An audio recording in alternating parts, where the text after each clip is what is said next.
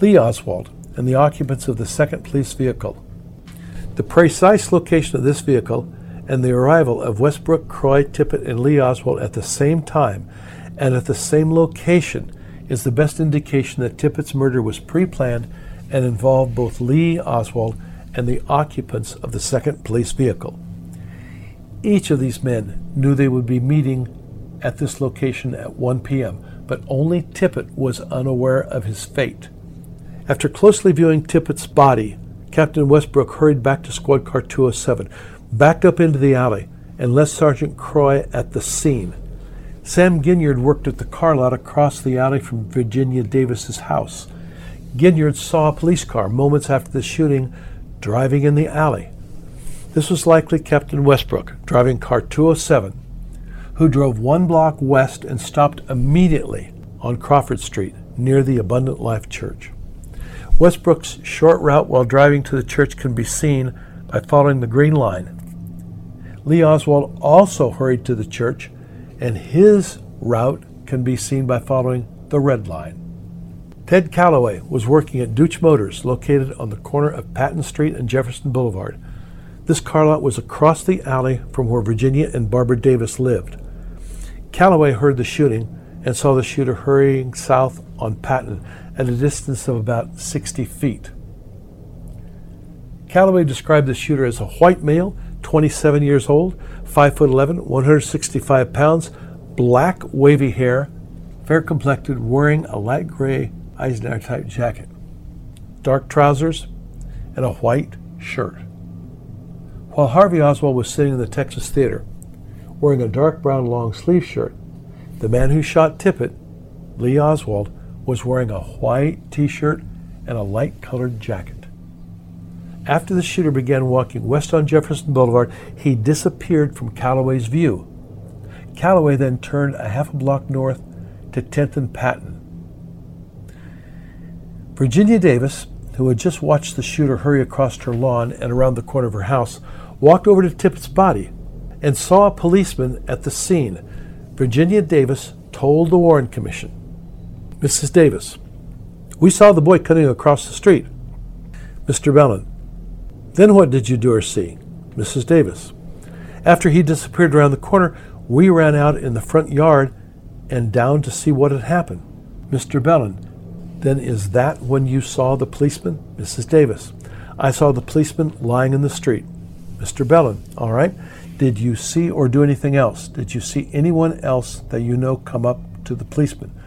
Mrs. Davis: "No, sir. There was a lot of people around there." Mr. Bellin: "Do you remember about what time of day it was?" Mrs. Davis: "I wouldn't say for sure, but it was around 1:30 and 2. Mr. Bellin: "All right. After this, did police come out?" Mrs. Davis: "They was already here." Mr. Bellin: "By the time you got out there?" Mrs. Davis: "Yes." Sergeant Croy was the only police officer seen by Virginia Davis moments after Lee Oswald disappeared around the corner of her house. Now, it is important to understand and remember that Harvey Oswald was wearing his blue-gray jacket when he left the rooming house, but he was not wearing this blue-gray jacket when he arrived at the Texas Theater. I believe Harvey Oswald left his blue-gray jacket in police car 207 when he got out of the car and went to the Texas Theater. When Westbrook left Sergeant Croy at the scene of the Tippit murder, Croy briefly wore Harvey Oswald's blue-gray jacket to cover the upper portion of his police uniform. He didn't want people to know that a policeman was already on site.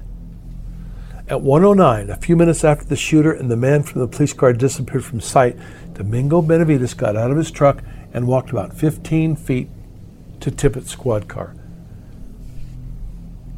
He told the Warren Commission, "I sat there for a few minutes. I got out of the truck and I walked over to the policeman, and he was lying there, and he had looked like a big clot of blood coming out of his head, and his eyes really sunk back into his head, and just kind of made me feel funny. I guess I was really scared. I went in and pulled the radio, mashed the button, told him an officer had been shot, and I didn't get an answer. So I said it again. And this guy asked me, 'Whereabouts?' all of a sudden, and I said, on 10th Street. I couldn't remember where it was at the time, so I looked up and I seen this number, and I said 410 East 10th. I put the radio back, I mean the microphone back up, and this other guy was standing there. It is worth noting that Benavides' voice is not heard on the police dictabelt, nor is his conversation with the police dispatcher recorded on the typewritten police transcript, which would have recorded 1:08 to 1:09 p.m. as the time Benavides spoke with the police dispatcher. This is a clear indication the police dictabelt and tapes were altered. The other guy mentioned by Benavides was T.F. Bowley, standing by the driver's door of Tippit's patrol car. At 1:10 p.m., Bowley spoke briefly with the police officer and a few minutes later helped load Tippit's body into the ambulance. Bowley said he talked with a police sergeant at the scene. The name of that police sergeant that Bowley talked with was Sergeant Croy, who was the first and only police sergeant on the scene before and during the time Tippit's body was loaded into the ambulance. Now, Warren Reynolds worked at Reynolds Motors on Jefferson Boulevard across the street from Dootch Motors and Ted Callaway. Both Callaway and Reynolds saw the shooter walking south on Patton Street near Jefferson Boulevard. Reynolds saw the shooter tuck a gun underneath his belt as he turned the corner and began walking west on the north side of Jefferson Boulevard. Reynolds began to follow the shooter by walking parallel to him, but on the south side of Jefferson Boulevard. After walking a half block west, the shooter turned right at the Baudou Texaco station. He then hurried through the parking lot behind the station and crossed the alley at the rear of the Abundant Life Church. Jimmy Burt, who hurried to 10th and Patton moments after the shooting, followed the shooter as he walked south on Patton Street.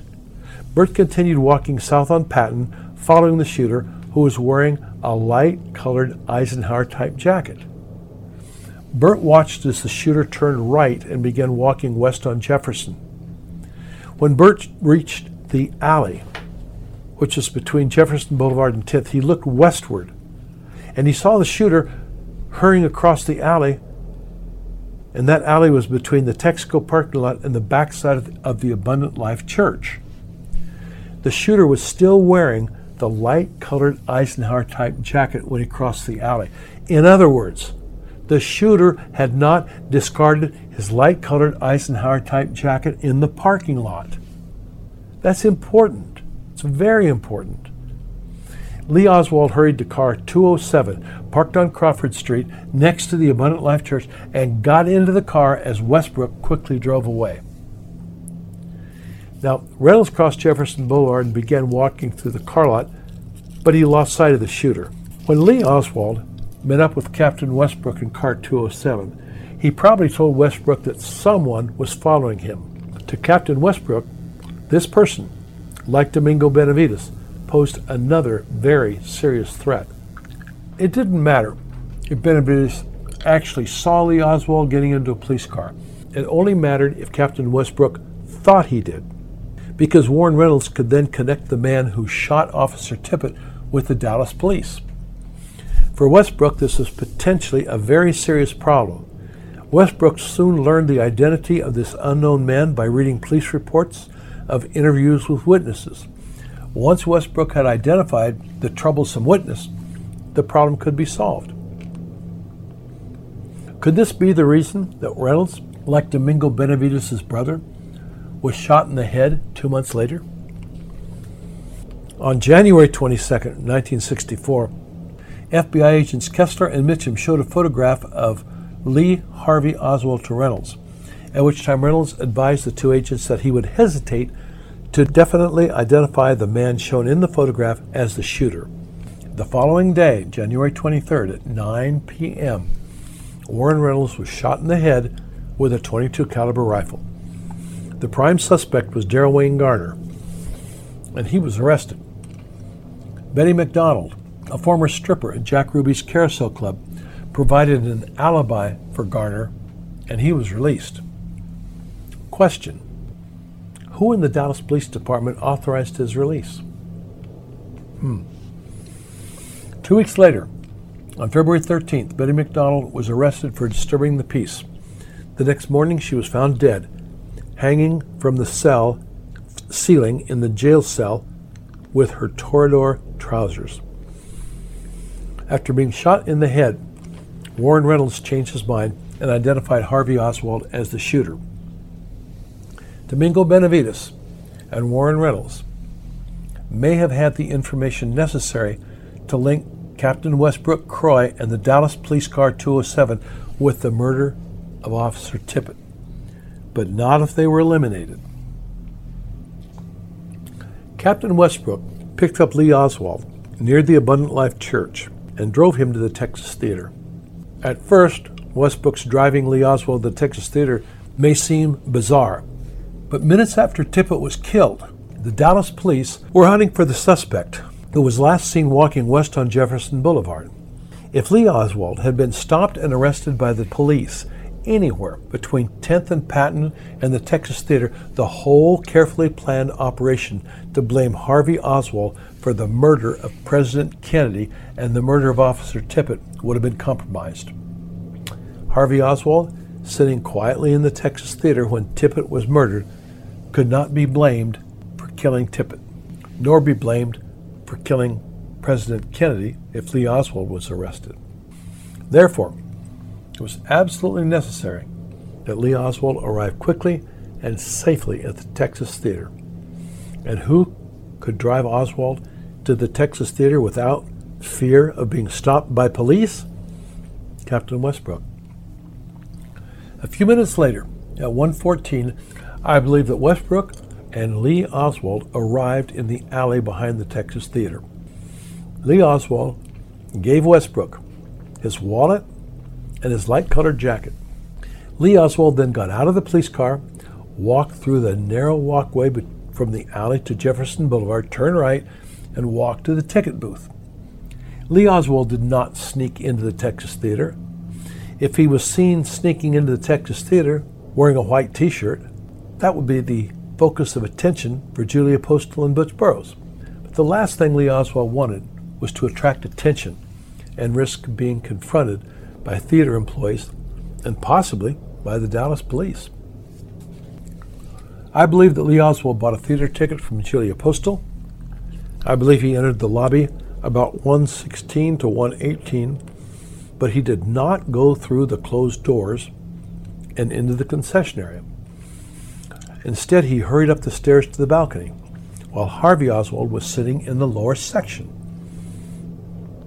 The opening credits for the movie were playing, and Butch Burroughs, the ticket taker and concessionaire, was likely working the concession stand behind the closed doors, as shown in the photo above. Burroughs could not see Lee Oswald enter the lobby or hurry up the stairs. Inside the theater, Lee Oswald may have met his prearranged contact and given his contact the .38 revolver that he used to kill Tippit. If Lee Oswald gave the .38 revolver to the contact, then the contact may have quietly passed the .38 revolver to Harvey Oswald and left the theater. At this point, Lee Oswald may have tried to leave the theater. He could have walked down the rear stairway and out the exit door that opened onto the alley. Waiting in the alley behind the theater was a young man standing next to a pickup truck with the engine running. If Lee Oswald had left the building, Harvey Oswald would be sitting in the theater with the murder weapon. But Butch Burroughs, standing near the west exit door at the bottom of the stairs to the balcony from the concession stand, may have prevented his departure. After driving Lee Oswald to the Texas Theater, Westbrook quickly drove Police Car 207 back to the Texas Book Depository, arriving about 1:20 p.m. This was the end of Westbrook's 40 minutes of driving Police Car 207 to Oswald's rooming house, to the Texas Theater, to the Tippit shooting, back to the Texas Theater, and returning Car 207 to the book depository. Westbrook tried to account for these nefarious 40 minutes by lying to the Warren Commission and telling them that he walked from police headquarters to the book depository. After returning to the book depository, it was very important for Westbrook to be seen at the book depository before getting into his dark blue unmarked police car and driving to Oak Cliff in response to the Tippit shooting. At this point, I want to repeat the sequence of events relating to Car 207. Earlene Roberts' identification of Police Car 207, driving past 1026 North Beckley at 1 p.m. and honking the horn, was a very serious problem. The Warren Commission asked Dallas Police Chief Jesse Curry to determine the location of Car 207 at 1 p.m. on the afternoon of November 22nd. Officer Jimmy Valentine drove Car 207 from police headquarters to the book depository and then helped search the book depository. Captain Westbrook, along with Sergeant Croy, then got into Car 207 and drove to Oak Cliff looking for Oswald. Valentine should have been questioned by the Dallas Police, the FBI, or the Warren Commission and asked who had access to his police car after he arrived at the book depository. But Valentine was not questioned by anyone. The Dallas Police resolved this problem with a brief letter of explanation that was prepared and given to Chief of Police Jesse Curry, who forwarded the letter to the Warren Commission. This letter of explanation claimed that Car 207 was parked at the book depository all afternoon. But this letter was not written or signed by Officer Jimmy Valentine or his sergeant or his lieutenant or his platoon commander Cecil Talbert. This letter was prepared and signed by the man in charge of the personnel department, Captain W.R. Westbrook, the man who I believe drove Car 207 past Oswald's rooming house with Sergeant Croy and was seen by Earlene Roberts. Following the shooting of Officer Tippit, Sergeant Croy kept a low profile and watched as witness Helen Markham approached Tippit's body lying in the street. Croy then walked to Tippit's body and stood by Helen Markham before the ambulance arrived. Markham told the Warren Commission, quote, "This man had a hat on. I thought he was a policeman." Markham may have thought this man was a policeman because Croy was wearing a white police hat. But I believe Croy was also wearing Harvey Oswald's blue-gray jacket, which Harvey Oswald left in Car 207 before he got out of the police car and entered the Texas Theater. This jacket covered the upper portion of Croy's police uniform, but Croy did not have a gun. Warren Commission attorney Burt Griffin asked Croy, quote, "What did you do when you got there?" Croy answered, "Got me a witness, a woman standing across the street from me. I don't recall her name. She gave me her name at that time." Griffin asked, "How long did you talk with her?" Croy said, "Oh, a good 5 or 10 minutes. In other words, Croy began talking with Markham from the time she knelt down and tried to talk with Tippit. And Croy continued talking with Markham until police units arrived on the scene at 1:22 p.m. Croy told the Warren Commission that he was at 10th and Patton for a good 30 minutes. Croy said, "As I got ready to leave, there was another report that he ran into the Texas Theater. A man fitting Oswald's description had ran into the theater." Before the ambulance arrived, Croy removed Harvey Oswald's blue-gray jacket and placed it over the upper portion of Tippit's body. This was the jacket that Harvey Oswald wore to work, wore in the bus and taxi, was wearing when he left the rooming house, and the jacket he left in Car 207. This is the blue-gray jacket that Harvey Oswald was wearing when seen by Wesley Frazier's sister Lily Mae Randall, seen by Roy Milton Jones on the Mercedes bus, seen by William Whaley, seen by housekeeper Earlene Roberts when Oswald left the rooming house. It was left in Car 207 and placed on Tippit's body by Sergeant Croy. Ambulance driver Jasper Clayton Butler Jr. told the House Select Committee on Assassinations that after arriving at the scene, he removed, quote, "a royal blue coat" from Tippit's body. Jasper probably gave this blue-gray jacket to Croy before loading Tippit's body into the ambulance. I believe that after Westbrook arrived at 10th and Patton and showed fellow officers identification from his second wallet, Croy gave this jacket to Westbrook. Within the next 2 weeks, Westbrook gave this coat to William Shelley, who placed the coat on a windowsill in the domino room at the book depository. This jacket was found on December 16th on a windowsill in the domino room at the book depository by employee Frankie Kaiser. The Warren Commission identified the jacket as Commission Exhibit 163, the same jacket that was identified by Lily Mae Randall. Following the assassination of President Kennedy, Harvey Oswald left the book depository wearing his blue-gray jacket over his long-sleeved dark brown shirt, while Lee Oswald wore a light-colored Eisenhower-type windbreaker over a white T-shirt.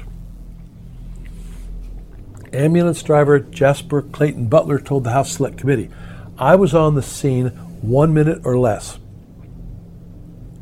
With Croy nearby, Tippit's body was loaded into the ambulance before any Dallas police officers arrived and driven to the nearby Methodist Hospital.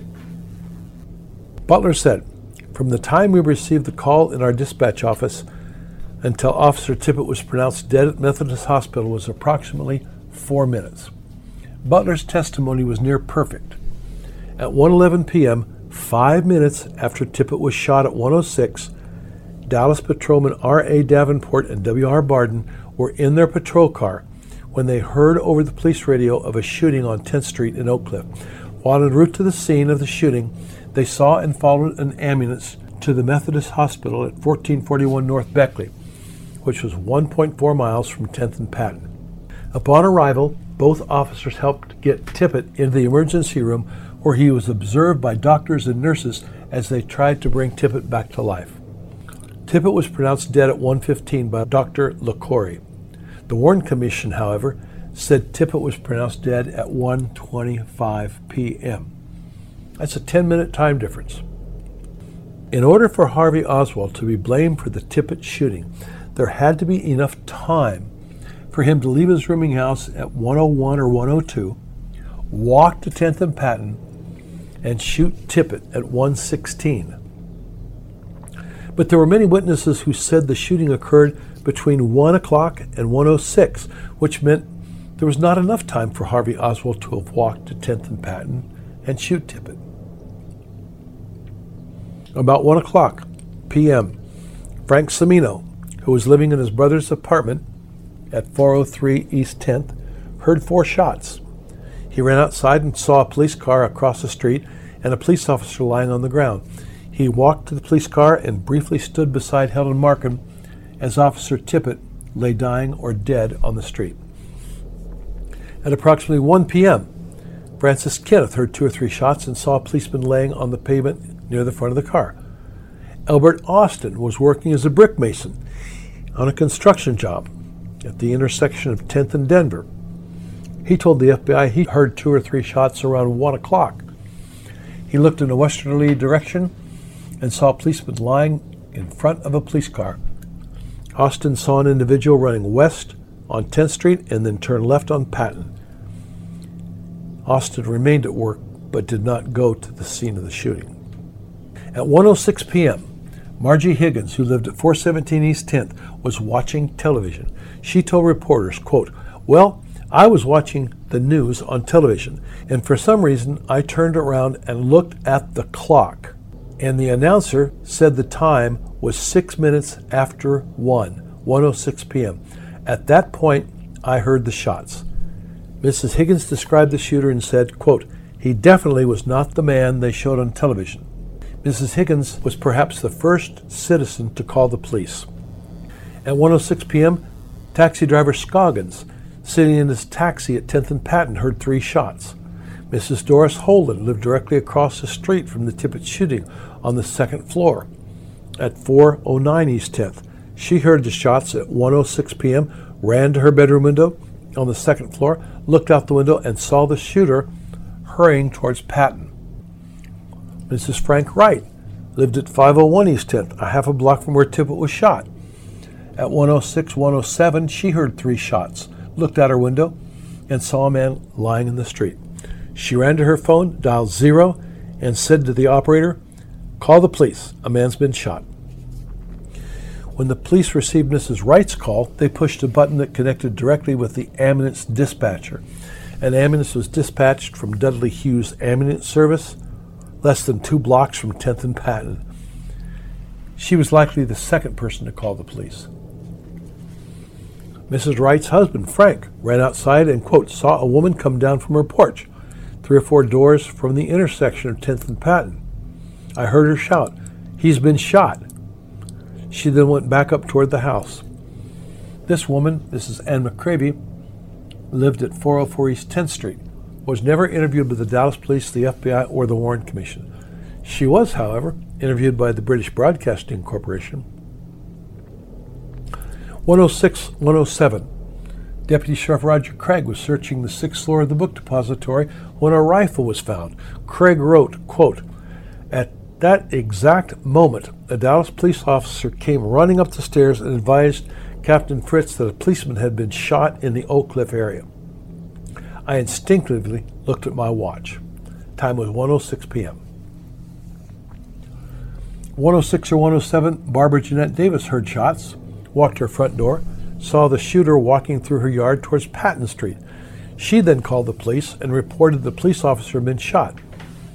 Barbara Davis was probably the third citizen to call the police. At 1:06 to 1:07, Jimmy Burt said he heard 6 shots and, within seconds, drove with his friend William Smith in his 1952 two-tone Ford a half block west to the scene of the shooting. After the assassination, Burt and Smith were shown Harvey Oswald's photographs, and both men said this was not the man who shot Tippit. Now, Burt's observation of the shooter and his memory of events are important for 2 specific reasons. When Burt first saw the shooter hurrying south on Patton Street, he was wearing a light-colored Eisenhower-type jacket. But when Burt saw the same man as he left the parking lot in the Texaco station, walking towards Crawford Street, the shooter was wearing the same light-colored jacket. That's very important because the shooter had not discarded his jacket in the parking lot if he was waiting or running across the alley to get into a car. And Burt saw him with his jacket on. So now we've got Lee Oswald did not discard his jacket in the Texaco parking lot. Now, when Jimmy Burt returned to the scene of the shooting, the ambulance had not yet arrived. But Burt said people were talking to a policeman. The only policeman present at the scene of the Tippit's murder prior to the ambulance was Sergeant Croy. The FBI and Warren Commission ignored witnesses who placed the time of the Tippit shooting at 1:06. The time of the shooting had to be at least 7 to 8 minutes later because Oswald needed at least 14 minutes to walk from his rooming house to 10th and Patton.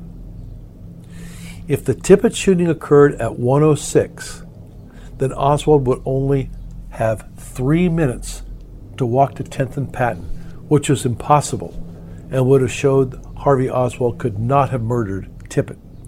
The times recorded on the dictabelts and discs had to be changed. The Dallas Police dictabelts and discs were sealed on the afternoon of November 22nd and given to the FBI. The FBI quickly learned that the times on the dictabelts and discs had to be changed. Harvey Oswald was last seen near his rooming house at 1 o'clock to 1:01 p.m. The time required for him to walk from his rooming house to the scene of the Tippit shooting was an absolute minimum of 14 to 16 minutes. This would fix the time of the shooting at about 1:16 or later. However, according to numerous witnesses, Officer Tippit was shot and killed 10 minutes earlier at 1:06. Frank Cimino, Albert Austin, Francis Kent thought the time was slightly earlier, about 1 o'clock p.m. The timing of the shooting was critical because if the shooting did occur at 1:06 p.m., then Harvey Oswald could not have walked to 10th and Patton in 3 minutes and could not have shot Tippit. During the past 60 years, numerous researchers have relied on the times noted on the Dallas Police typewritten transcripts. They have argued continuously as to whether or not Oswald could have walked from his rooming house to 1026 Beckley to 10th and Patton in 14 to 16 minutes. Warren Commission supporters claim there was sufficient time for Oswald to have walked to 10th and Patton and shoot Tippit, while Warren Commission critics have claimed there was not sufficient time. Unfortunately, researchers' efforts in this regard have been a total waste of time. The original Dallas police dictabelts and discs recorded the time when Benavides, Bowley, Callaway, L.J. Lewis, Mrs. Frankwright, Margie Higgins, and taxi driver Scoggins' dispatcher reported the shooting to the police dispatcher. These dictabelts and discs were sealed on November 22nd and given to the FBI. The times recorded on the original dictabelts and discs were altered to show the time of the shooting at 1:16. Warren Commission received 3 typewritten transcripts of police logs, which, if all transcripts were transcribed from the same dictabelts and discs, they should have been identical. However, all 3 of the typewritten transcripts are different. From the altered dictabelts and discs, the Warren Commission concluded, quote, "The shooting of Officer Tippit has been established at approximately 1:15 or 1:16 p.m. Researchers should have questioned why these typewritten transcripts were different. If researchers had focused their attention on the Dallas police transcripts and the discs, they would have soon learned that these recordings had been altered." Dallas Police Sergeant J.C. Bowles, the radio room supervisor who prepared the transcripts for the Warren Commission, stated that a few days after the assassination, federal agents borrowed the original dictabelt and at the time was under the impression they took the tapes to a recording studio in Oklahoma. Dr. James Barger, chief acoustic scientist for the House Select Committee, studied the original police tapes and discovered a break in the 60-cycle hum background tone. He found 2 separate tones on the tapes, which could only result from copying. In March 1982, the dictabelts were examined by experts and found to have evidence of alteration. Dallas researcher Gary Mack interviewed Captain Bowles of the Dallas Police Department, who told Mack he could not give any assurance that the belts which were returned by the FBI were the ones which left the possession of the Dallas police. If people are interested in the alteration of times on the police dictabelts and how the alterations were done, I have prepared a detailed analysis that can be found on the Harvey and Lee website. Scroll down and look for the caption, "Murder of Officer Tippit." When Westbrook testified before the Warren Commission, he tried to conceal the actual time of his arrival at the book depository, which was around 1:20 p.m. Westbrook told the Warren Commission that after walking to the book depository, quote, "I contacted my sergeant, R.D. Stringer, and he was standing in front, and so I then went into the building to help the search, and I was on the first floor, and I had walked down an aisle and opened the door onto a loading dock, and when I came out on this dock, one of the men hollered and said there had been an officer killed in Oak Cliff," end quote. Westbrook was trying to make it appear that he was at the book depository when Tippit was shot, around 1:16, according to the Warren Commission. In reality, when Westbrook arrived at the book depository, it was around 1:20, 14 minutes after Tippit was shot at 1:06 p.m. The police had already sealed the building. The rifle and empty shells had been located, the sniper's nest identified, and building manager Roy Truly had already told Chief Lumpkin that Lee Harvey Oswald was missing from the building. In Oak Cliff, Officer Tippit had been put into an ambulance at 1:11, taken to the hospital, and pronounced dead at 1:15 p.m. All of these things happened while Westbrook and Croy were in Oak Cliff, before Westbrook returned to the book depository in car 207. Later, Captain Westbrook changed his story about learning of the Tippit shooting on the dock of the first floor. This time, Westbrook told the Warren Commission that he heard about the shooting of a police officer, quote, "on his radio." It is important to remember that Westbrook said his radio, which was the radio in Westbrook's dark blue, unmarked police car, parked near the book depository. This was the car that Westbrook drove from police headquarters to the book depository with Sergeant Croy at 12:35 p.m. Westbrook told the Warren Commission that he, quote, "ran to my radio, because I am the personnel officer, and that then became, of course, my greatest interest at that time." And so Sergeant Stringer and I and some patrolman, I don't recall his name, then drove to the immediate vicinity of where Officer Tippit had been shot and killed, end quote. That's what Westbrook told the Warren Commission. But Westbrook was lying, again. Westbrook lied when he told the Warren Commission that he got into a police car and an officer drove him to the immediate vicinity of where Tippit had been shot and killed. Westbrook lied when he said, I don't know where this officer went after he let us out at the scene. More lies. Westbrook was not driven anywhere by a police officer, and Westbrook did not arrive at the scene of the Tippit murder. The truth about many of Westbrook's activities and whereabouts during the early afternoon of November 22nd were reported by Dallas Morning News reporter Jim Ewell. At 1:20 p.m., as Westbrook was preparing to leave the book depository and drive to Oak Cliff, news reporter Jim Ewell was nearby, listening to the police dispatcher's report about the shooting of a police officer. Ewell asked Westbrook if he could ride along and said, quote, it happened that quickly. I left the location at the school book depository and jumped into a car driven by Captain Westbrook with Sergeant Stringer. I rode in the back seat as we sped across into Oak Cliff by taking the Houston Street Viaduct, end quote. Westbrook told the Warren Commission that he was driven to the immediate vicinity of where Officer Tippit had been shot and killed, which is yet another lie. Westbrook drove his own blue, unmarked police car with Sergeant Stringer in the front seat and news reporter Jim Ewell in the back seat. But Westbrook did not drive anywhere where Tippit had been shot and killed. Westbrook drove from the book depository directly to McCandle's Market on Jefferson Boulevard, where Jim Ewell got out of the car and walked into the market. Ewell placed a phone call to the city desk at the Dallas Morning News and told his employer that he was in Oak Cliff.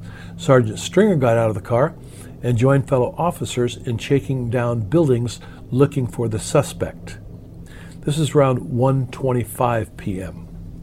Captain Westbrook was then alone in his dark blue, unmarked police car on Jefferson Boulevard. In the author's opinion, Westbrook drove a half a block west on Jefferson Boulevard, past the Texaco station, turned right on Crawford Street, and then drove about 150 feet to the alley between the parking lot and the Abundant Life Church.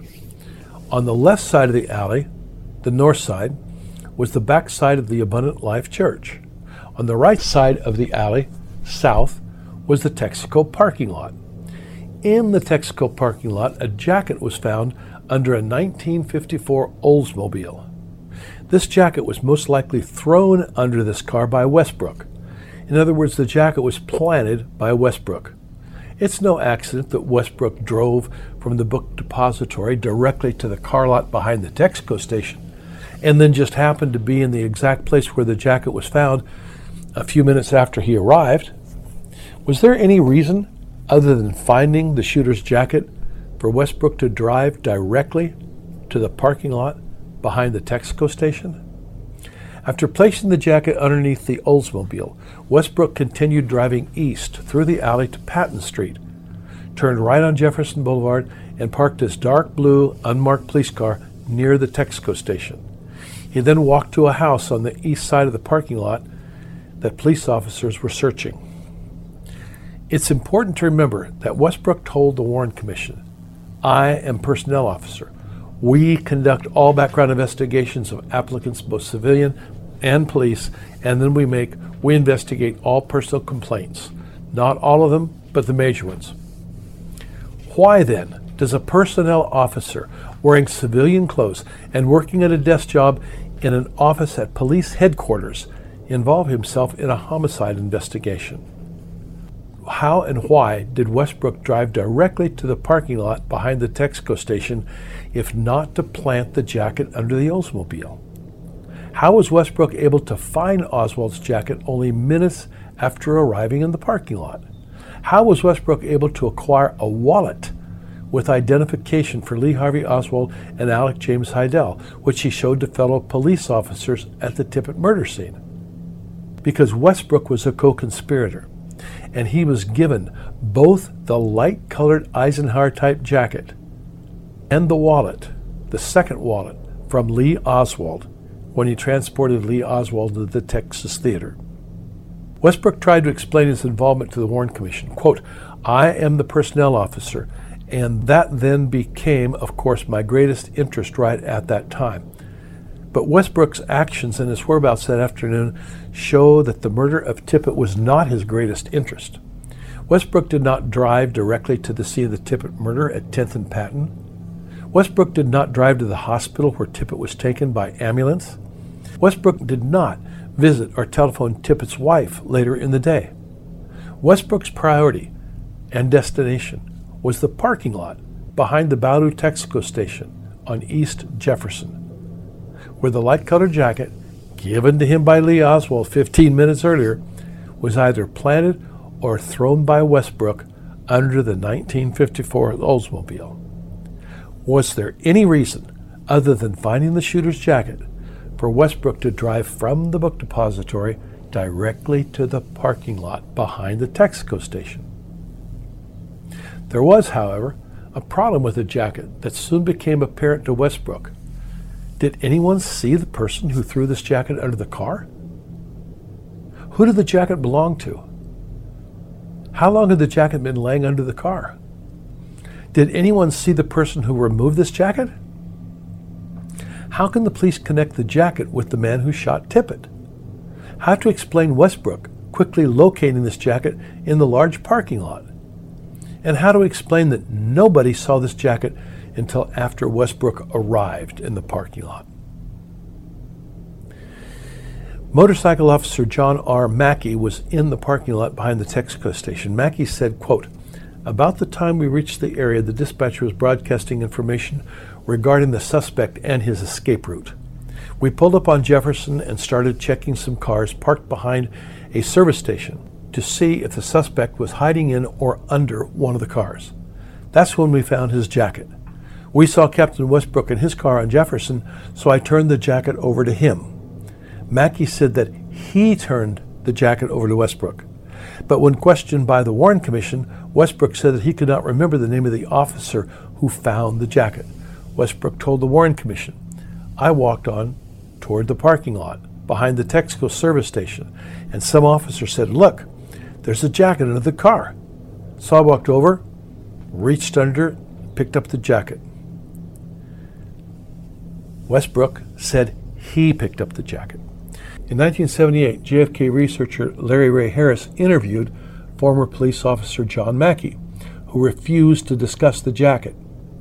Mackey told Harris, quote, "That information might be something they, senior Dallas police officials, don't want given out," end quote. I doubt that senior Dallas police officials would care whether it was Westbrook or Mackey who found the jacket. However, senior Dallas police officials would not want to give out any information that suggested Captain Westbrook was somehow connected with finding the jacket. While Westbrook's and Mackey's story may differ, motorcycle patrolman Thomas Hudson had another version of finding the jacket.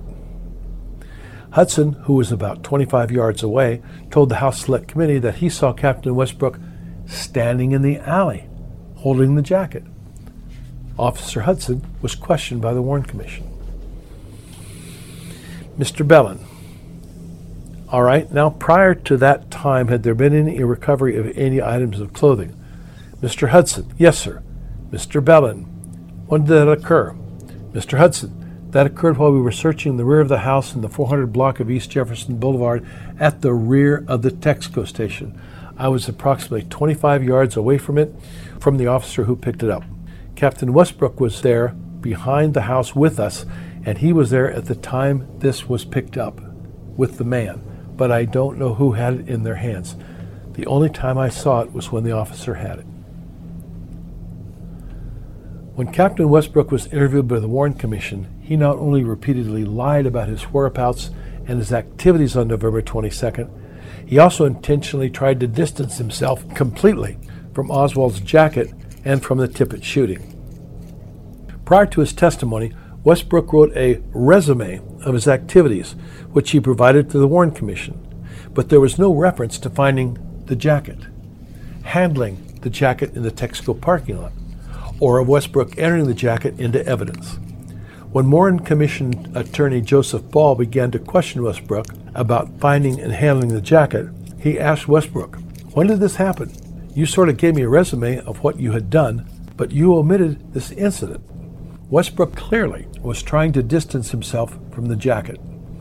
Westbrook told Mr. Ball, "Actually, I didn't find it. It was pointed out to me by some other officer. Someone pointed out a jacket to me and that it was laying under a car. I got the jacket and I told the officer to take the license number," end quote. Once again, Westbrook, the head of personnel, couldn't remember the name of the officer who supposedly discovered the jacket. Westbrook then told the commission that he turned the jacket over to one of the officers. Once again, he could not remember the name of this officer. Westbrook, in charge of personnel, could not remember the name of a single police officer with whom he came in contact that afternoon. More lies from Westbrook, trying to conceal his involvement with the jacket and with the Tippit murder. At 1:25 p.m., only 1 minute after finding the jacket, the police dispatcher received a call from unit number 279, who reported, quote, "The suspect had dumped it, the jacket, on this parking lot behind the service station at 400 block East Jefferson," end quote. The police dispatcher then replied, "He had a white jacket on. We believe this is it." What made Unit 279 believe the suspect had dumped his jacket? Was there a witness who saw the shooter discard the jacket? The police dispatch logs show that Unit number 279 reported finding the jacket, but the log does not identify this officer by name. Unit 279 was used by two officers, J.T. Griffin and J.R. Mackey, but only Mackey was in the parking lot next to the Texaco station. And why would motorcycle patrolman Mackey radio in such important information when Captain Westbrook was with him? I believe the officer who identified himself to the dispatcher as Unit 279 was not Mackey, but was Captain Westbrook, who used Mackey's unit number when he called the dispatcher. Interested readers should listen to the Dallas Police Department Police Dispatch recording of Unit 279. The voice is that of a middle-aged man. Westbrook? Not a young man. Mackey. Why was Mackey never interviewed by the FBI, the Secret Service, the Warren Commission, or the HSCA? And asked about finding and identifying the suspect's jacket? Because Mackey may have said that it was Westbrook who found the jacket. Finding the jacket was important, but there was a big problem. Whose jacket was it? How do you connect this jacket with the man who shot and killed Tippit? Captain Westbrook needed a witness to connect the jacket to the shooter. So he invented one. At 1:34 p.m., Captain Westbrook reported to the police dispatcher, quote, "We got a witness that's seen him go north after shed his jacket," end quote. But Captain Westbrook was once again lying. Westbrook never, ever had such a witness. But Westbrook desperately needed a witness to say that the jacket belonged to the man who matched the description of the shooter. Without a witness, there was no way to connect the jacket to the man who shot Tippit. Westbrook was the one and only police officer who said there was a witness that saw the suspect shed his jacket, but no such witness was ever identified or located. More lies from Captain Westbrook while attempting to link the jacket to the shooter. Captain Westbrook quickly left the parking lot and drove a few blocks east to the library in response to a report that a suspicious man was seen entering the building. After Sergeant Owens reported it was the wrong man at the library, Captain Westbrook drove to the Tippit murder scene at 10th and Patton, arriving for the first time at 1:37 to 1:38 p.m. While at 10th and Patton, Westbrook needed to be very careful. If Westbrook was the man seen by Domingo Benavides, Mrs. Holen, and other witnesses inspecting Tippit's body after he was shot and killed, then Westbrook's return to 10th and Patton had to be very brief. Otherwise, witnesses may have identified Westbrook as being at the scene of Tippit's murder. Captain Westbrook had a very good reason for driving to 10th and Patton, but it had nothing to do with Officer Tippit. It was there, at 10th and Patton, that Westbrook showed fellow police officers identification cards for Lee Harvey Oswald and Alec James Hydell from a second wallet. I believe that Lee Oswald gave this wallet to Westbrook a half an hour earlier when Westbrook drove him to the Texas Theater. There were now many police and dozens of onlookers at 10th and Patton. Fortunately for Westbrook, nobody recognized him as the man who was with Lee Oswald when Tippit was shot and killed. These ID cards were from the second Oswald wallet. The Selective Service card had Oswald's photo and the name Alec James Hydell, which identified Oswald as the man who ordered the rifle from Klein's Sporting Goods using the name Hydell. It is important to understand and remember that when Westbrook and fellow police officers were looking through a wallet with Alec James Hydell and Lee Harvey Oswald's ID cards, Harvey Oswald was sitting in the Texas Theater with a wallet in his rear pants pocket. FBI agent Bob Barrett arrived at 1:42 p.m., parked his car across the street from Scoggins' taxi, and walked towards Tippit's patrol car. Barrett explained, quote, "I went on over there, and Captain Westbrook was there with several of his officers. It hadn't been very long when Westbrook looked up and saw me and called me over. He had this wallet in his hand. Now, I don't know where he found it, but he had the wallet in his hand. The wallet was there. There's no getting around that. Westbrook had the wallet in his hand and asked me if I knew who these people were. I'm adamant that there was a wallet in somebody's hand, and Westbrook asked me if I knew who Lee Harvey Oswald was and who Hydell were." As Westbrook asked Barrett about Oswald and Hydell, WFAA TV Channel 8 news photographer Ron Ryland filmed the wallet. Sergeant Bud Owens was holding the wallet while Captain Doherty looked at the wallet. Westbrook's possession of a second wallet at 10th and Patton shows that he knew both Lee Oswald and Harvey Oswald. Westbrook was involved with the pre-planned murder of Officer Tippit and was instrumental in identifying Harvey Oswald as the man who murdered Tippit and the man who owned the rifle found in the book depository. Harvey Oswald was now the one and only suspect in the murder of both Officer Tippit and President Kennedy. If for any reason Harvey Oswald had not been found and arrested in the Texas Theater, a nationwide manhunt would have begun for the former defector to the Soviet Union, the communist supporter of Castro, and the man who ordered the rifle found on the 6th floor of the book depository. The second Oswald wallet, produced and shown by Captain Westbrook, was taken to police headquarters, but was never entered into evidence, never initialed by any Dallas police officer, never turned over to the Identification Bureau or the Homicide Department, and never mentioned in a police report or FBI report or discussed with the Warren Commission. This wallet, shown only to police officers and to FBI agent Barrett for only a few minutes, was last seen in Captain Westbrook's hands and then disappeared forever. You're listening to Black Op Radio. In March 1996, FBI agent James Hosty published his book, Assignment Oswald. For the first time, Hosty described how Captain Westbrook showed a wallet to fellow police officers at 10th and Patton that contained identification for Lee Harvey Oswald and for Alex James Hydell.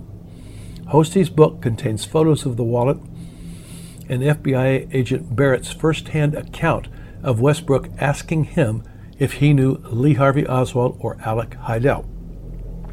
Hosty, however, was unable to explain how or where Westbrook acquired the wallet, nor could he explain what Westbrook did with the wallet after leaving 10th and Patton.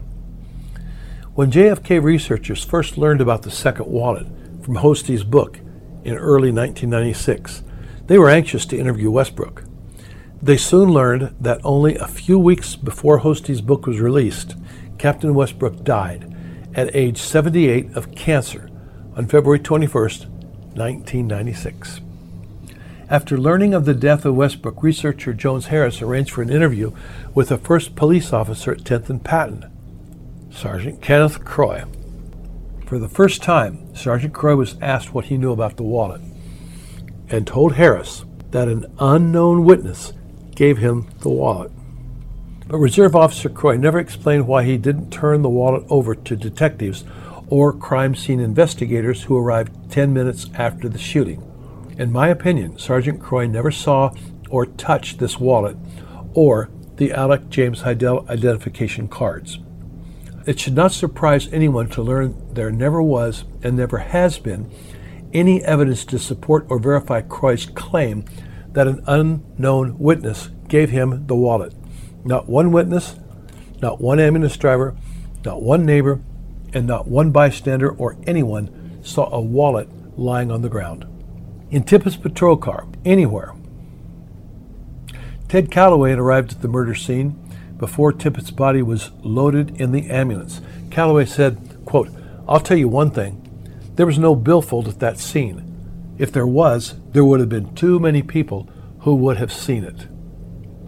Neither Westbrook, Croy, Captain Fritz, nor any police officers from 10th and Patton told the Warren Commission or the House Select Committee on Assassinations anything about Westbrook showing a second Oswald wallet to police officers at the Tippit murder scene. Question: where did Westbrook get a second wallet with identification for Hydell and Oswald, if not directly from Lee Oswald? At 1:42 p.m., crime lab officers George Doherty and W.E. Barnes arrived and began checking for fingerprints on Tippit's car. JFK researcher and author Dale Myers sought to answer the questions of whether or not the fingerprints found by Sergeant Barnes belonged to Lee Harvey Oswald. Myers obtained crime lab photos of the prints found by Barnes on Tippit's car and Oswald's fingerprint card taken when he was arrested. Myers then asked the senior crime technician for Wayne County, Michigan, Herbert Lutz, to compare the two sets of prints. Myers wrote in his book, With Malice, that Lutz reported the furrows of the fingerprints taken from Tippit's car were wide, while Oswald's fingerprint furrows were much narrower. In addition, the number of ridges and location of the bifurcations in the patterns were different. Lutz concluded the fingerprints taken by Dallas police from Tippit's patrol car were not those of Lee Harvey Oswald. These fingerprint cards were never entered into evidence nor published in the 26 volumes. After showing the second wallet and Hydell cards to fellow police officers at 10th and Patton, Westbrook returned to the Texaco parking lot with news photographer Ron Ryland, who took a brief film clip of a police officer holding the Eisenhower-type jacket. News reporter Jim Ewell said, quote, "I was with Westbrook as we all went over to examine the jacket, because it was the only tangible thing we had at the moment that belonged to the killer. In fact, I held the jacket in my hands." Westbrook did not initial the jacket. Instead, he had crime lab personnel Barnes and Doherty initial the jacket in order to conceal his involvement with the jacket. Westbrook told the Warren Commission, "When I left this scene, I turned this jacket over to one of the officers and I went by that church. And I think that would be on 10th Street." But Captain Westbrook was lying once again. He did not give the jacket to any one of the officers. Westbrook held on to the jacket, took the jacket to police headquarters, and wrote a police report about the jacket. Notice that the report on the left side identifies Westbrook as the originator of this police report. The same report on the right given to the Warren Commission has a strip of paper that covers Westbrook's name. More cover-up by Westbrook. Westbrook allegedly put the jacket into evidence at 3 p.m., but the jacket was not placed into evidence. Westbrook held on to the jacket for the next week and made sure that it was never shown to Harvey Oswald, who would deny this was his jacket. The jacket was given to FBI agent Vincent Drain on November 28th. In 1978, when questioned about the disposition of the jacket, Captain Westbrook told the House Select Committee, quote, "He didn't recall the disposition of the jacket," end quote. At 1:43, a police officer called the dispatcher and said, "The jacket the suspect was wearing over here on Jefferson bears a laundry tag with the letter B9738. See if there's any way you can check this laundry tag."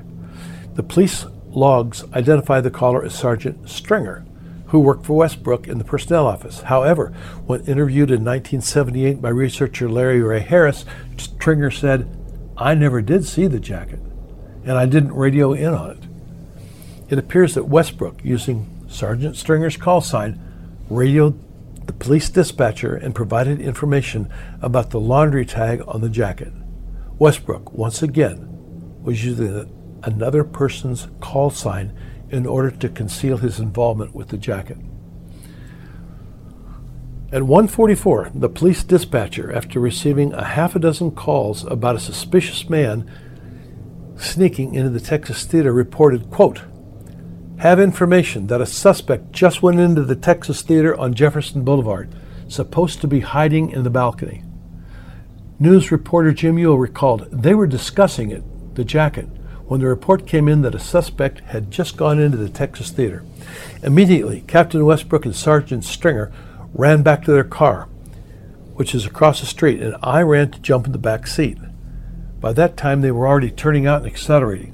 When I got in, the backseat door was still hanging open. I came out of the car, hanging onto the door. They slowed down long enough for me to get back in. Captain Westbrook, however, said nothing about running to his car and racing to the Texas Theater.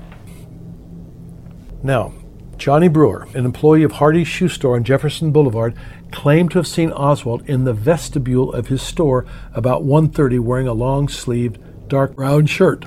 Brewer said this man appeared scared and claimed that he saw this man sneak into the Texas Theater at 1:35 p.m. But Harvey Oswald, wearing a long-sleeved, dark brown shirt, arrived at the Texas Theater at 1:06 to 1:07 p.m. and purchased popcorn from Butch Burroughs at 1:15. Theater patron Jack Davis watched Oswald as he entered the lower section of the theater and moved from seat to seat. Davis said that Oswald was sitting next to him before the opening credits to the movie began around 1:20. Lee Oswald, wearing a white t-shirt, entered the Texas Theater around 1:15 and went upstairs to the balcony. Johnny Brewer could not have seen either Harvey or Lee in the vestibule of his store at 1:30, nor did he see either man sneak into the theater at 1:35. Yet Brewer's police affidavit and his Warren Commission testimony was enough for the commission to conclude that a frightened and suspicious Oswald had snuck into the theater and was hiding from police. Everything Brewer said in the above sworn statements to the police makes no sense. Brewer's description of Oswald's clothing, a brown sports shirt, did not match the police report broadcasts that reported the suspect wearing a white t-shirt and a white jacket. Brewer's description of Oswald acting scared did not match police observations of Harvey Oswald after he was arrested. Police officers said Oswald was calm and showed no signs of being scared. Brewer also said he heard on the radio that a policeman had been shot in Oak Cliff, but the first radio broadcasts of a policeman shot in Oak Cliff occurred at 1:51 p.m. by WFAA and at 2:02 p.m. by KLIF radio. In other words, nothing Brewer said in his police report made any sense. Julia Postal, cashier at the Texas Theater, was listening to KLIF radio and at 1:36 p.m. heard the official announcement that President Kennedy was dead. Julia said that Johnny Brewer appeared at her ticket booth shortly after she heard the news of President Kennedy's death. Brewer asked Julia if she had sold a ticket to a man who was wearing a brown shirt, and she replied, "What man?"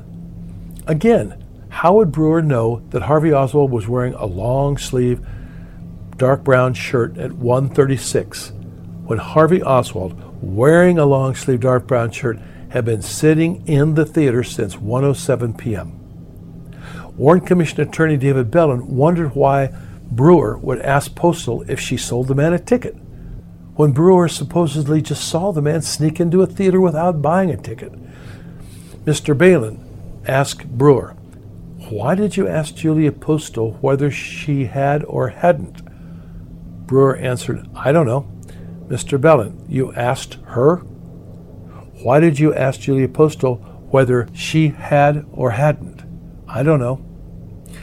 Brewer told Julia Postal, quote, "A man walked in there, and I'm going to go inside and ask the usher if he had seen him." Brewer then hurried into the theater and asked Butch Burroughs if he had collected a ticket from a man who thought had just entered the theater and was acting suspicious. But how would Brewer know if this man was acting suspicious? Butch Burroughs indicated correctly that he had not collected a ticket from a man who had snuck into the theater. At this point, there's no indication whatsoever that Johnny Brewer told Postal or Butch Burroughs that the man who snuck into the theater was wearing a long-sleeved, dark brown shirt. If Brewer had described Oswald's clothing to Butch Burroughs, then locating this person inside of the theater would have been easy. But if Johnny Brewer had located and pointed to Harvey Oswald as the man who was wearing a dark brown long-sleeve shirt and snuck into the theater, Burroughs would likely have told Brewer that Oswald did purchase a ticket and had been in the theater since 1:07 p.m. Harvey Oswald, wearing the dark brown shirt, entered the theater at 1:07 p.m. Lee Oswald, wearing a white T-shirt, entered the theater around 1:16 p.m. Brewer and Burroughs didn't find a man who snuck into the theater at 1:35 p.m. because nobody did.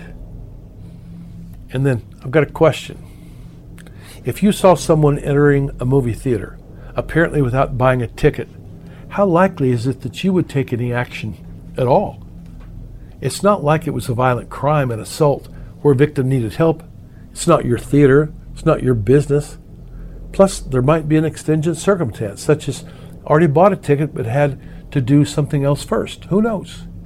So at most, you might tell a theater employee that someone snuck into the theater, in this case, Julia Postal. But really, would you take it on yourself to chase this person into the theater?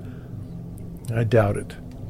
The Warren Commission asked Butch Burroughs what he would do if a person entered the theater without purchasing a ticket. Burroughs replied, "I make it a point to stop them and ask them to go out and get a ticket." So neither Butch Burroughs nor Julia Postal would have called the police, even if they had seen a man sneak into the theater. And would the police have responded to a person sneaking into a movie theater?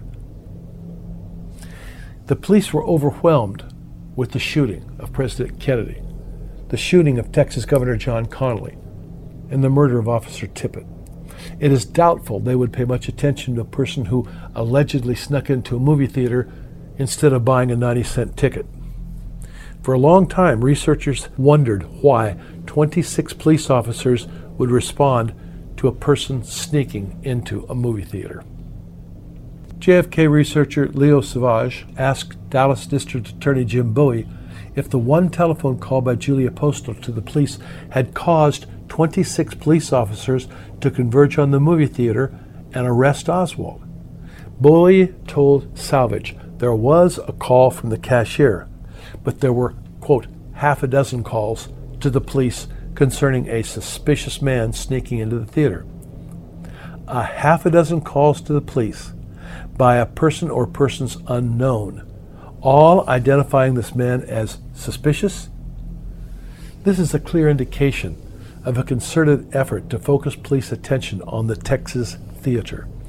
After a half a dozen phone calls to the police, the dispatcher finally reported that a suspicious man had gone into the Texas Theater. 26 police officers, mostly from 10th and Patton, quickly arrived at the Texas Theater. But it is very important to understand that Captain Westbrook was the first to arrive at the theater, with news reporter Jim Ewell sitting in the back seat. According to the Warren Commission, it was Johnny Brewer who raised such a commotion that Julia Postal finally called the police at 1:44 p.m. But why did Johnny Brewer raise such a commotion? And why in the world did Brewer think that Harvey Oswald snuck into the theater at 1:35? Oswald had been in the theater since 1:07. The answer is simple. Brewer was told by a fellow employee at Hardy's Shoe Store that a suspicious man wearing a brown shirt snuck into the theater. Johnny Brewer saw nothing. The answer is simple. Brewer was told by a fellow employee at Hardy's Shoe Store that a suspicious man wearing a brown shirt snuck into the theater. Brewer saw nothing. Not long after the assassination, one of Brewer's co-workers, Tommy Rowe, was interviewed by Penn Jones, Jr., publisher of the Midlothian Mirror. Rowe told Penn Jones and many of his relatives that it was he, not Brewer, who pointed out Oswald to the police. But how did Tommy Rowe know that Oswald was in the theater and wearing a brown shirt?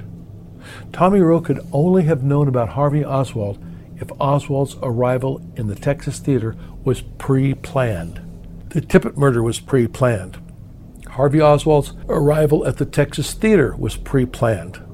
In fact, I believe that Westbrook, Tippit, Lee, Oswald, Croy, and Jack Ruby all knew about the prearranged plan for Harvey Oswald to go to the Texas Theater.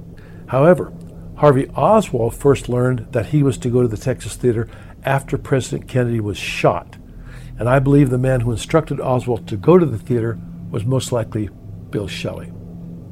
Tommy Rowe was a very close personal friend of Jack Ruby. I believe that Jack Ruby knew all about the prearranged plan to murder Tippit, knew that Harvey Oswald would go to the Texas Theater, and knew that Oswald would be blamed for the Tippit's murder. After briefly showing up at Parkland Hospital, Ruby drove to the Texas Theater and sat in a seat near the concession area. Ruby watched Harvey Oswald move from seat to seat. He then got in touch with Tommy Rowe at the shoe store. Ruby then waited patiently while Rowe prodded Johnny Brewer to go to the Texas Theater and try and locate a suspicious man wearing a brown sports shirt. In late 1963, Tommy Rowe moved into Jack Ruby's apartment after Ruby killed Oswald. 4 years later, when Garrison investigators interviewed Rowe in 1967, he was still living in Ruby's old apartment at 223 South Ewing Street.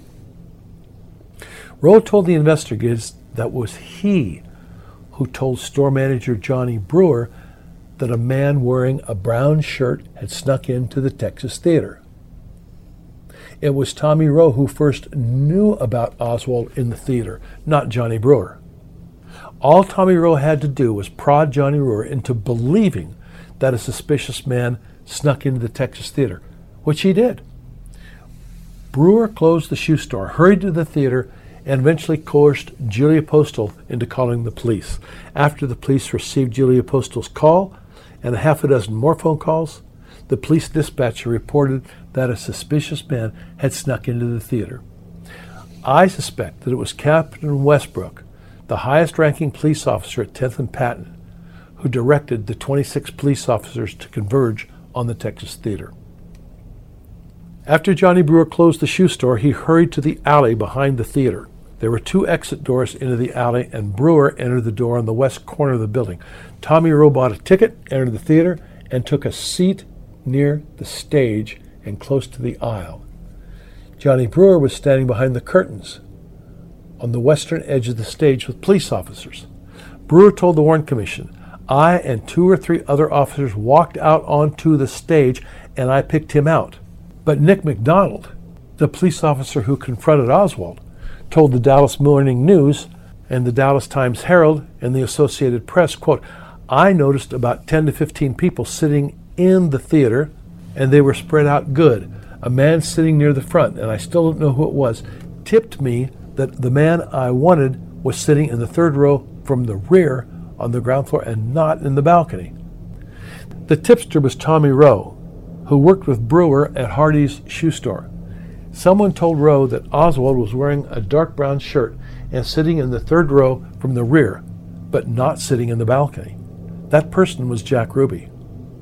Following Harvey Oswald's arrest, the police questioned 36-year-old theater patron George J. Applin, Jr. Applin was sitting in the third or fourth row from the rear and the third seat in from the aisle, very close to where Oswald was sitting. Applin said nothing to the Dallas police, but told the FBI about talking with an unknown man at the rear of the theater. 2 days later, after Ruby shot Oswald, Ruby's face became known to the world.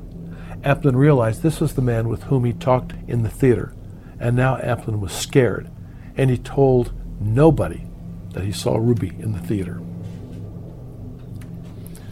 5 months later, in April 1964, Applin told the Warren Commission, "I don't even know if this has any bearing on this case, but there was one guy sitting in the back row right there where I was standing at, and I said to him, 'Buddy, you better move. There's a gun.' And he says, 'Just sat there, just like this, just watching.'" Applin told the Warren Commission that he didn't know this man, but for some unknown reason, Applin's testimony was marked top secret. 15 years later, in 1979, after the elapse of time made it safer and more plausible to talk, Applin decided to talk with news reporter Earl Goltz. Applin told Goltz, quote, "At the time the Warren Commission had me down there at the post office, I was afraid to give it. I am a pretty nervous guy anyway. After I saw that magazine where all those people said they were kind of connected with some of this had come up dead, it just kind of made me keep a low profile." Applin told Goltz the man he talked to in the theater, who was watching the police as they subdued and arrested Harvey Oswald, was definitely Jack Ruby. If Ruby was in the Texas Theater, then he could have easily telephoned Tommy Rowe at the shoe store and said that Oswald was in the theater and described the clothes Oswald was wearing. While Harvey Oswald was scuffling and being subdued by police, Officer McDonald allegedly grabbed the .38 revolver from Oswald's hand and passed it to Officer Bob Carroll. I say allegedly because there's a possibility that one of the police officers may have planted the .38 revolver on Oswald. Applin told the Warren Commission, quote, "Well, the gun didn't come into view until after about 4 or 5 officers were there," end quote. Applin also said the man who had the gun, quote, "had on a short sleeve shirt," end quote. "And I see this man's arm was connected to the gun." Oswald was wearing a dark brown long sleeve shirt. In 1978, Applin told the House Select Committee, "The revolver that Oswald came up with came out of one of the officer's holster." In 1998, Gus Rose told D Magazine that during the questioning, Oswald said, "I don't know what I'm doing here. I don't own a gun. I don't have a gun. They planted that gun on me when they arrested me." Several witnesses and police officers in the theater heard the revolver snap and believed the gun had misfired. George Applin told the Warren Commission, quote, "One of the officers hollered out, 'Don't let nobody see him.'"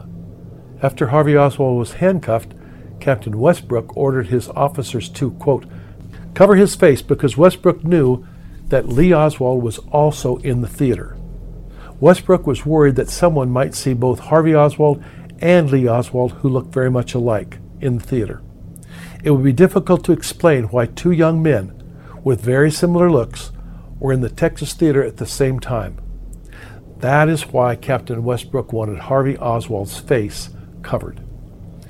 As Oswald was taken out the front of the theater, a Dallas police officer told Julia Postal, quote, "We have our man on both counts," end quote. Julia told FBI agent Carter this was the first time she heard about Tippit's death, and the officers arresting Harvey Oswald had identified him by calling him his name, Oswald. Thanks to Captain Westbrook and his identification of Lee Harvey Oswald at 10th and Patton, most of the police officers participating in Oswald's arrest already knew his name before they entered the theater. Captain Westbrook told Lieutenant Cunningham and J.B. Toney to take the names and addresses of each and every person in the theater. Cunningham and Toney remained at the theater and took the names and addresses of the 24 theater patrons. However, There was one young man who had no identification, and that was Lee Oswald, who, in the author's opinion, had previously given his wallet to Captain Westbrook. Another man, Jack Ruby, did have identification, but his name had to remain secret. After completing the list, Lieutenant Cunningham and Tony should have given the list of names to the officer in charge, Captain Westbrook. But Westbrook told the Warren Commission that he didn't know what happened to the list. Westbrook said the list was lost. With the names Lee Oswald and Jack Ruby on the list of theater patrons, the list had to disappear. More lies from Westbrook, and neither Lieutenant Cunningham nor J.B. Tony testified before the Warren Commission.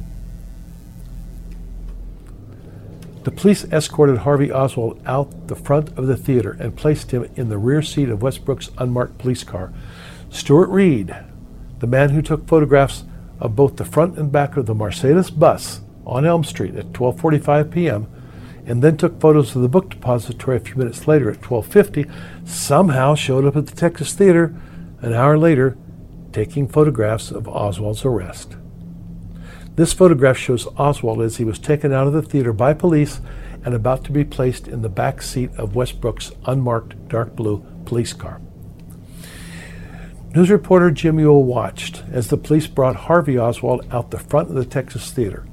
Ewell said, "The next thing I recall is that I was out on the street with the car that I arrived in, Westbrook's unmarked police car, between me and the officers bringing Oswald out of the theater as they kind of separated the crowd and made an aisle for him to come through to get to the car. I'd say I was about 10 to 12 feet away from Oswald at this time." Ewell said, quote, "Oswald then took my place in the back seat of the same car that I arrived in, the car driven to the theater by Westbrook. Officer Bob Carroll carried Oswald's revolver to the police car and handed it to Sergeant Jerry Hill, who worked for Westbrook in the personnel office. Officer Carroll drove, with K.E. Lyons sitting on the right and Officer Jerry Hill in the middle of the front seat. Harvey Oswald was in the back seat with Officer Paul Bentley on his left and C.T. Walker on his right. After Westbrook returned to police headquarters, he likely told the officers who took Oswald to police headquarters not to identify his car as the vehicle used to transport Oswald to police headquarters. As a result, not one of the police officers who accompanied Oswald to police headquarters ever said or mentioned that Oswald was driven to police headquarters in Westbrook's unmarked dark blue police car. Every one of these officers wrote reports to Dallas Police Chief Curry describing the arrest of Oswald and transporting him to police headquarters. Officer Bob Carroll, who was driving Westbrook's car, identified the car in his report as, quote, "Police Equipment 266. Sergeant Jerry Hill described Westbrook's car as, quote, "A car parked in front of the theater," end quote. Officer Walker described Westbrook's car as, quote, "Plain squad car," end quote. Officer Bentley described Westbrook's car as, quote, "A patrol car parked in front of the theater," end quote. Officer Lyons said nothing about Westbrook's car. These five police officers helped to conceal the fact that their supervisor, Captain Westbrook, had driven his unmarked dark blue police car to the Texas Theater. And when Westbrook and fellow officers testified before the Warren Commission, they said nothing about Oswald taken to police headquarters in Westbrook's dark blue unmarked police car. In fact, Westbrook told the Warren Commission that he was driven to the Texas Theater by an officer whose name he could not remember. Westbrook, once again, was lying. Nearly everything Westbrook said to the Warren Commission concerning his use of Police Car 207, Lee Oswald's white jacket, his method of transportation to and from Oak Cliff, his involvement with the Tippit shooting, and his efforts in searching the book depository was just a lie.